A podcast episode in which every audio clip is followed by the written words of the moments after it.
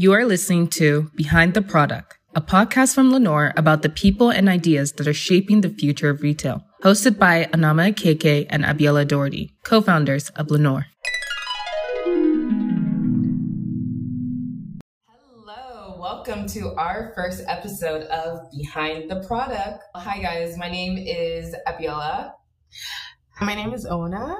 And we are the hosts of this podcast and the co-founders of Lenore, an online product management platform for fashion, home, and beauty brands. Essentially, what we do is help brands with their design and production workflows so they can work more collaboratively, effortlessly, and focus on actually designing.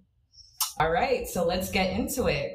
Today, we are taking a look behind Delivra. We are with the founder, the CEO, the owner, the woman of many, many, many hats, Frances Metzger.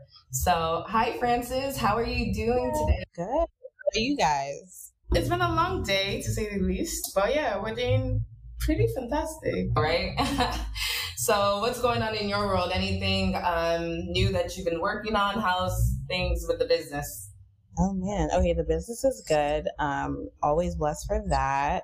I mean, I just had my photo shoot for fall, um, our fall collection on Sunday. So new stuff on the way. Super excited about that, but it's been stressing me out. I know I said I was good, but that's just like cover answer. Like I'm good, but you know, I'm stressed. Really, that's what I would just say all the time. but yeah, everything's going now. I love that. stress, but I'm still looking good. We love to see it.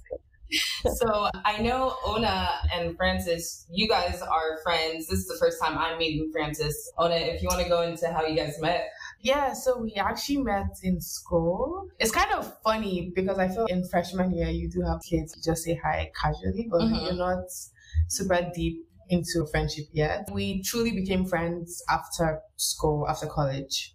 And it's been pretty interesting seeing Frances grow and how we kind of started at the same path originally and was she's doing the same thing. I'm doing something to very, very different.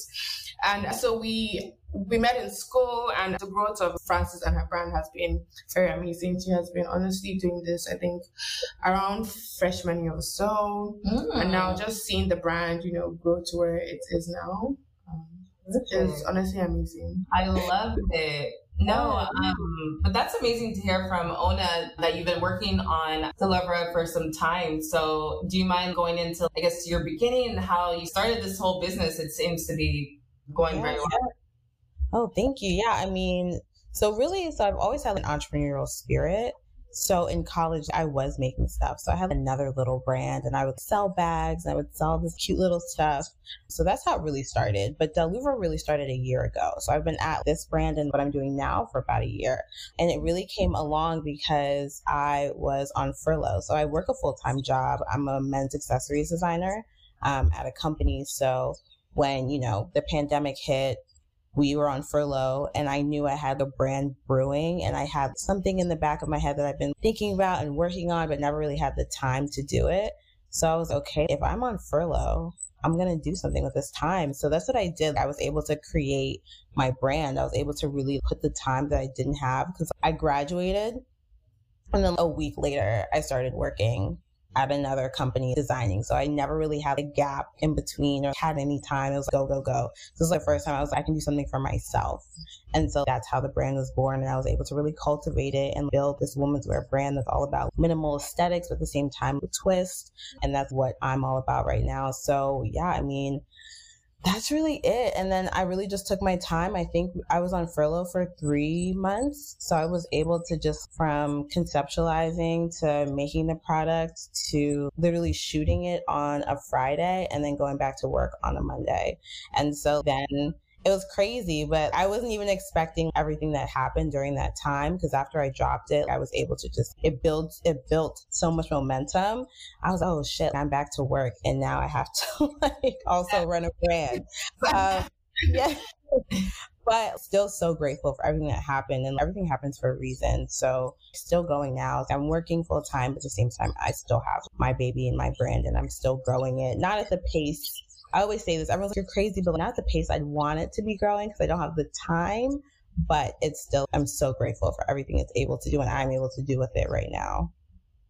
That's amazing to hear. It's very interesting that you made the most out of the situation that was given to you and you used the time quickly to, you know, be scrappy and use that entrepreneurial spirit. So we love to see that. But I did have a question. As far as the pandemic, was it difficult as far as I know um, on the website it said unique, minimal, handmade pieces. So were you doing everything by yourself? Were you working with people around the world? How was that even with the pandemic? Because usually with physical products, having being there physically and having different people working with you usually is very helpful. So having to be isolated and do everything inside the house and trying to create this business by yourself, how did that work?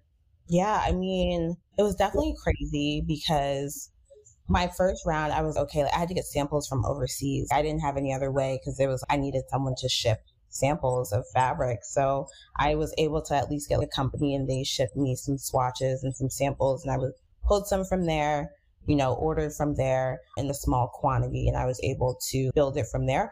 But when it comes to working with other people, I honestly don't. It says I truly make everything myself and it's made to order at the moment. But then I got to order. So I, I'm selling in two stores right now. So those two stores, I can't handle that workload on my own. So that is outsourced um, into a manufacturer in the city that I, I love them and they do such a good job. But yeah, I was just, okay, I cannot like do this anymore. If it comes, you know, large orders, like Mm-hmm. no. But when it comes to my own business from my store, ordering from there, I'm making everything myself. But that's the extent of me working and outsourcing. I mean, now to have some embroidery and little details. So I work with a local guy. Literally, he's two blocks away from me. It's so perfect. And he embroiders everything for me but that's it. And then it's just me in my home sewing, guys. like, yeah, but that's also very amazing how in the span of a year you are stuck at like two stores. That is amazing. And I'm sure even staying in Manhattan, having a city in itself that has all the resources to enable you as a designer to succeed, that on its own is a pretty, you know, good place to be as well. Oh yeah, totally. I definitely agree with that. Being able and I think going to school in the city and knowing the ins and outs and just, you know, interning for different companies and being able to see how they can also be scrappy and who they use and how they can go about doing it really helped me out too. Cause I'm okay. I know this is how it looks and I know how I can kind of get there, still figuring it out myself a little bit, but you know what I mean? There's at least some groundwork like laid for me already. So that's always really help, helpful, just knowing where to go and just being able to be in a city where you can at least get somewhere in 30 minutes. So that's always perfect. Definitely. I always say New York is the most convenient city ever. Anything that you need, and if you need it immediately, you can find someone. yes. Literally, I think about that with food. That's crazy. My first, oh, I can get anything I want to eat here. Like that's so yep. New York make anything work, and that's that's my favorite thing about this city. But segueing into that, where do you draw your inspiration from? Because I looked at some of your pieces, your bodysuits, everything is it's very unique, but also minimal. And I definitely see a lot of intention behind that. So I want to know where your inspiration comes from. Oh, thank you so much to start off. Like, I appreciate it so much. But really, I love the female form and I love the women's body, women's body. So I just feel how can you accentuate that with not doing too much, but still making her feel special and different. And so that's really where I pull a lot of my inspiration from because most of the time when I get dressed, I'm putting together an outfit and it's like, it's calm, it's cool, but it might have a little twist to it. And so I right. always think about that when I'm designing I, things that feel different, but isn't too crazy. So I, that's my go-to when I design. There might be some things that are, you know, off the beaten path a little bit, but for the most part, I'm always kind of just, okay, how can I make that sculpturally like feel different? Or how can I make that, if I drop that shoulder, how, how's that going to feel? Is it going to be sexy? And that's just what I love. Timeless sexiness is everything to me. So that's kind of yeah. where I'm from.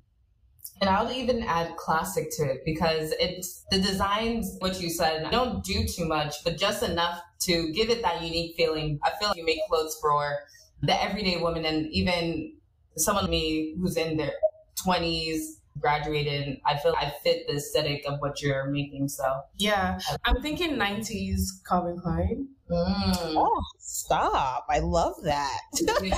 it's definitely giving it. So we actually have another question for you. What would you say? So you've been doing this for about a year now, or a little over a year. What would you say is the hardest part of owning um, a fashion business, or and something that you didn't realize going in initially? Hmm. Well, I feel like FIT prepares you for a lot. So I don't know if there's anything where it was just, you know, a surprise, but I think time management is 100% it, especially with me having a full time like day job and then like know, sometimes I'm just burnt out and I need a week and I can't sew for that week because I just, I'm not in it. And so I think that's something that I wasn't really expecting. I think FIT is always go, go, go. You can do anything. Like, but sometimes it's no, actually mm. can't. I need to lay down. I need to rest and back up on in another day or two. So I think that's something that I think I had to burn myself out to a point where I literally can't do this anymore for me to realize I need to take my time. I need to really make a schedule, like put things in my calendar. And that's something that was completely new to me. Because in college, I think I winged it so much, but hey, I'm here now. But yeah, mm-hmm. like, so that's definitely something that just caught me off guard. I was, like, wait, I literally, maybe I can't do this all by myself. And I did have to get an intern. Even like I said, getting outside help with the manufacturer, because I was, I was going to do everything myself. And I, my sister had to sit me down one day and she's like, you can't do this you need to outsource. And I was like, okay, yeah, that's a good idea. So yeah, yeah, I'd have to say that for the most part. Yeah, I feel like no one really talks about burnout that entrepreneurs face.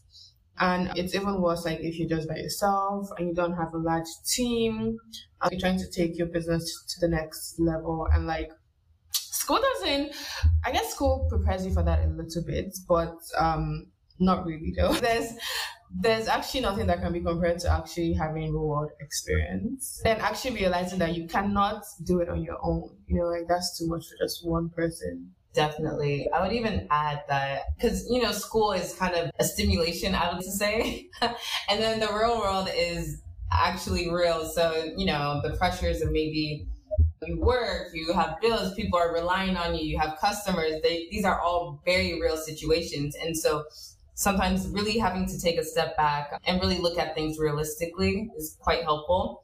I how you said you started out doing everything your, yourself and you even thought this is something that you can do by yourself. Um, but with time, you were confronted with the realities.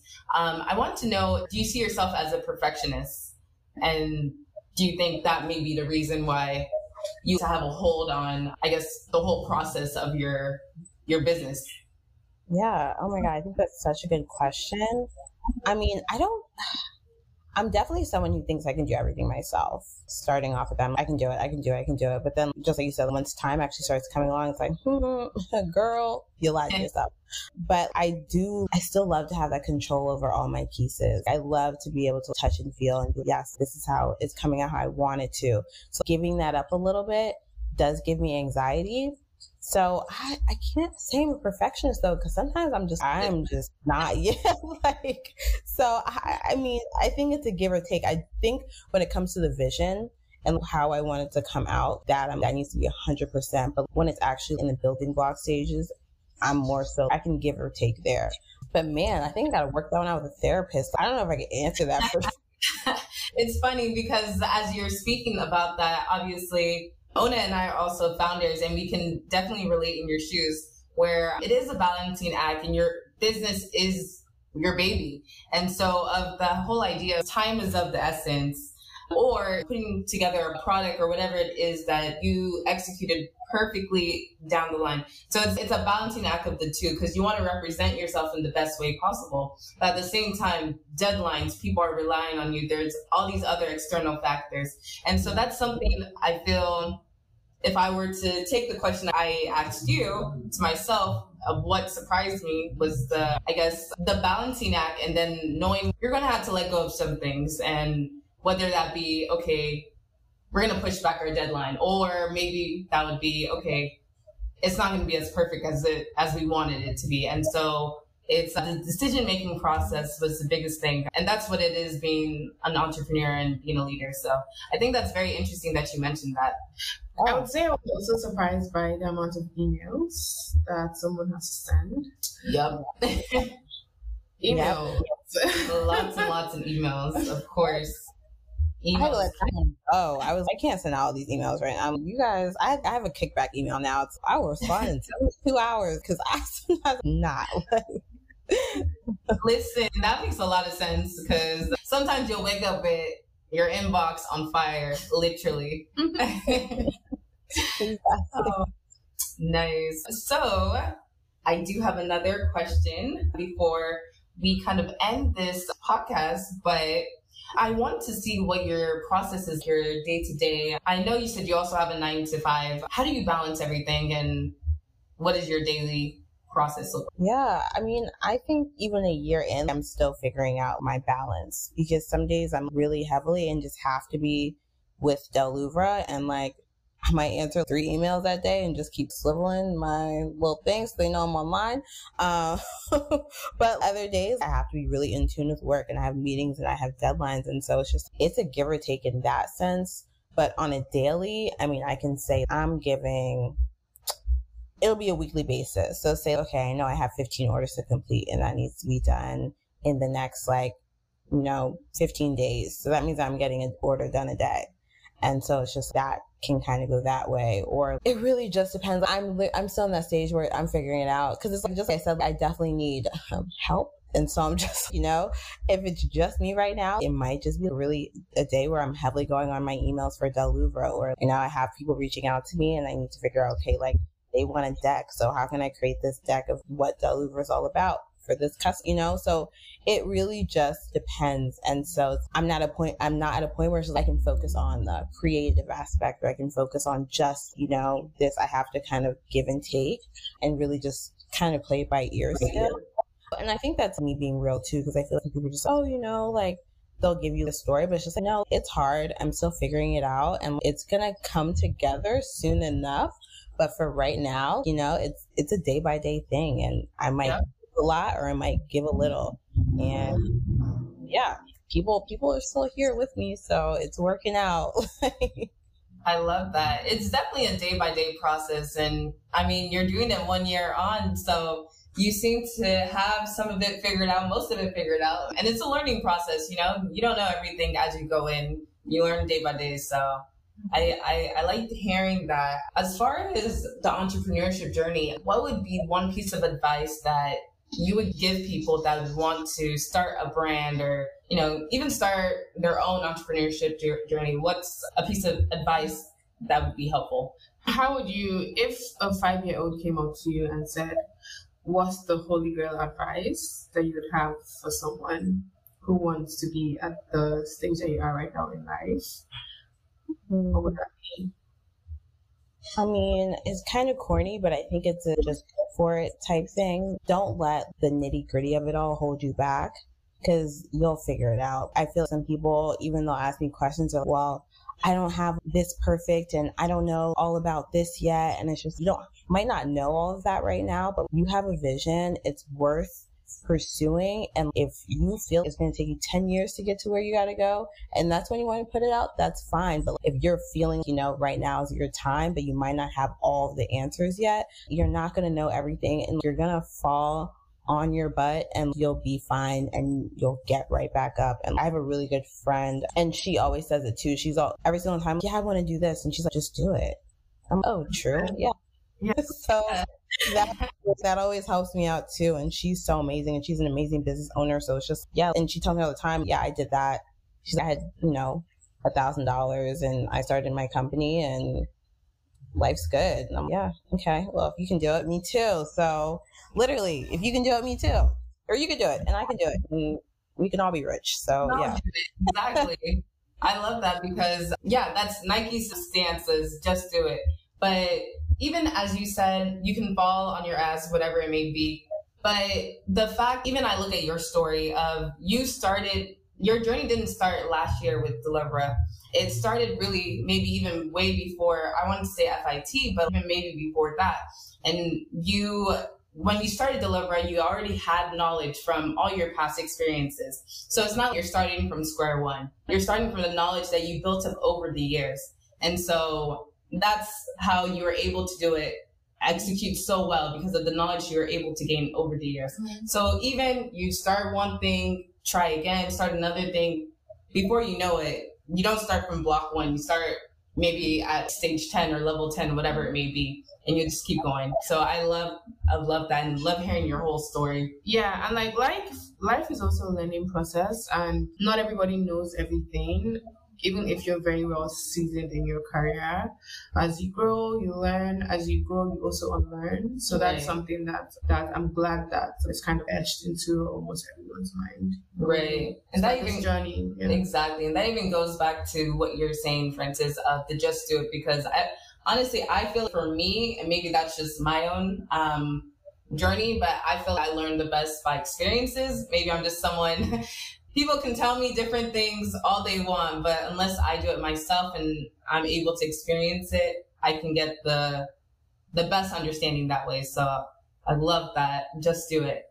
Well, thank you, thank you, thank you so much, Frances. We don't want to take too much of your time, but we had a pleasure speaking with you and Thank you so hearing, much, Frances. yeah, and hearing a bit about your business and your own story. I feel people would take a lot from this um, podcast and learning from you today. So thank you. Yes. Oh my gosh. Of course. Thank you guys for having me. This is amazing. I love talking to Black women who are doing their thing as well. So, congratulations on you guys' business. I'm excited to hear more about that. So, give it to me when you got it, Ona. I'm ready. So you guys hear that? She's gonna test our product. Lenore.com or wait, Lenore.io. All right, bye, Frances. We'll speak later. Bye. See you guys. Take care.